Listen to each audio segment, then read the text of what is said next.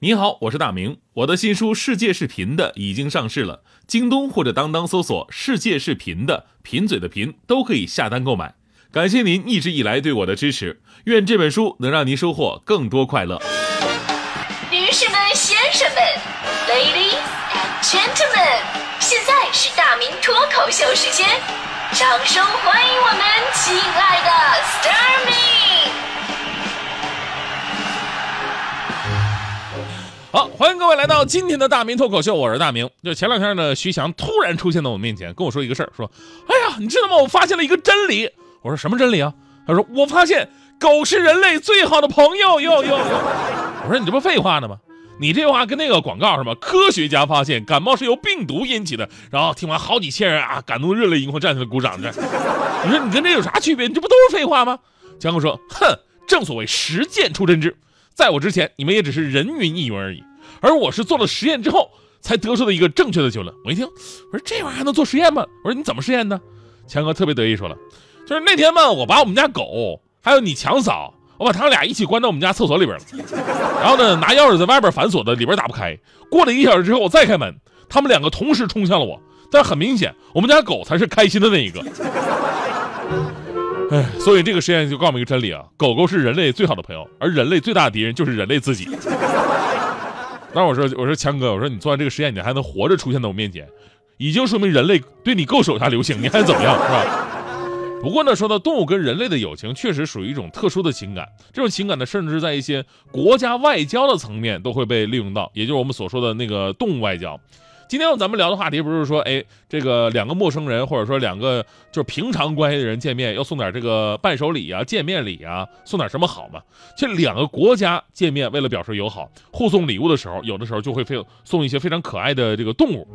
嗯，比方说说到狗啊，日本是特别喜欢送狗的。就前两天，日本首相安倍赴俄罗斯进行正式访问，那访问期间呢，日本秋田。保存会就像平昌冬奥女子花滑金牌得主阿丽娜扎基娃送了一只秋田犬的幼崽儿。那安倍本人呢也出席了这一仪式。我们知道日本啊送秋田是非常有名的，秋田本身是日本的国犬。那这秋田犬呢最开始啊被咱们大伙所记住、所熟知，应该是来自那部非常有名的电影，就是《忠犬八公》的故事。觉得这狗啊确实太可爱了，太懂事了，特别忠诚。电影里面嘛，主人公因为。疾病啊，突然辞世了，再也没有回到那个车站。然而呢，这个八公之后的九年，每天按照这个时间，按照点儿，就在这个车站巴巴等着呢，直到自己最后死去。这电影很有名，无数人看完以后哗哗落泪啊。也有朋友就因为这电影决定我也要养秋田犬。我有朋友养了啊，养完之后不幸的发现呢，他们家狗啊，这个忠不忠诚不好说，但出门真的不敢不拴绳，你知道吗？一撒手就没啊。原来童话里都是骗人的啊！懂事乖巧那都是别人家的狗啊！其实除了这次，包括之前二零一二年的时候，日本秋田县政府还送给普京一条三个月大的雌性秋田。当然，这个凡是外交啊，都会有目的，就好像这个吃人嘴短拿着手软一样。就有一位专门研究外交送礼哲学的设计师福奥里迪说：“没有任何的赠与是无私的，我们把礼物。”送给潜在同盟，呃，借此呢建立起双方关系，然后呢让他们觉得对我们有所亏欠。而且呢，送动物跟送其他礼物是不一样的，动物呢跟人是有互动的，它会给人一种比较稳定啊、长久关系的感觉。所以呢，这个动物是一种非常友好的表达感情的手段，然后呢达到像经济关系啊、政治利益交换与拉拢的一个目的。比如，当年这个冷战时期，苏联领导人赫鲁晓夫为了缓和苏美当时的关系，就赠送了一只叫做绒毛的狗给当时的美国总统肯尼迪。不过呢，由于两国关系比较紧张，就为了防止狗身上会有窃听器啊，包括什么定时炸弹啊，这肯尼迪对这狗进行了严格的检查。你站好，双手抱在脑后，搜身。说到我们中国就知道了，咱们动物外交最常见的就是熊猫外交嘛。早在唐代的时候，当时的皇帝呢就把两只大熊猫送给邻国的日本当时的统治者了。然后呢，到了上个世纪五十年代到一九八二年期间，中国把二十三只大熊猫都作为礼物赠送给了九个国家，包括一九七二年美国总统尼克松对中国进行首次历史性的访问之后呢，中国赠送给他一对大熊猫，也就是玲玲跟星星。那熊猫啊，它跟秋田不一样，你知道吧？因为狗狗啊，它对繁殖这个领域是属于自我非常感兴趣的那一种。养狗的朋友都知道啊，大马路上你别说看到另外一只不同性别的狗，你看到同性别的狗，它都想上去玩一玩什么的，是吧？这点熊猫做不到啊。所以在一九八四年的时候呢，考虑到当时这个熊猫啊也濒临危机了，当时中国政府就停止把熊猫当做礼物了，改成以支付租金的方式租借熊猫给世界各国，而且最多只能借十年。其实熊猫本身非常可爱、憨厚啊，形象很好。那把熊猫当成外交礼物啊，也彰显咱们国家提倡和平、广交朋友的主张。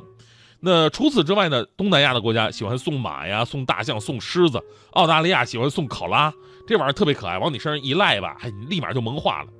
就按理来说吧，这个外交动物一般都会得到妥善的照顾，但偶尔也会有例外。你以前听过这个段子吗？就说一哥们儿啊，一哥们儿送给他妈妈生日礼物，啊，觉得他妈平时自己在家嘛，很寂寞，怎么办呢？买了一只鹦鹉，还特别贵、特别聪明那种。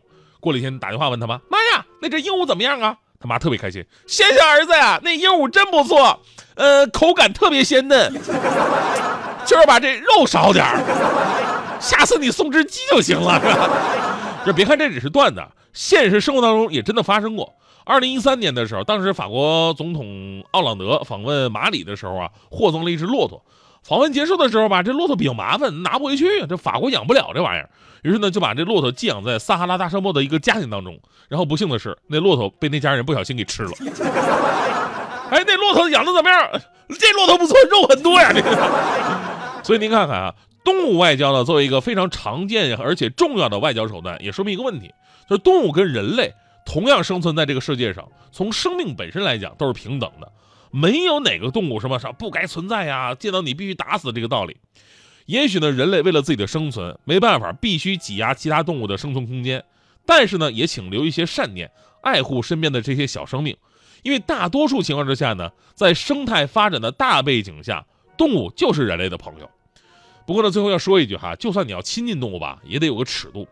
之前呢，我我看到强哥脸上有两道疤，哎，我就特别好奇，我说强哥，你那脸上的疤怎么来的呀？而且两道，他死活不跟说。直到有一次我去他们家吃饭，他媳妇儿强嫂是这么跟我说的：说有天呢，强哥喝完酒回来，喝完酒回来呢，然后耍酒疯，搂着他们家狗在那说：“哎，哥们儿，你这毛衣不错啊。”哥们儿，这天这么冷，你脱来给我穿穿呗。然后呢，一边讲一边动手跟他撕吧，就想把狗是那身上的毛衣脱下来。然后呢，狗就生气了。这这朋友也是有底线的嘛，是吧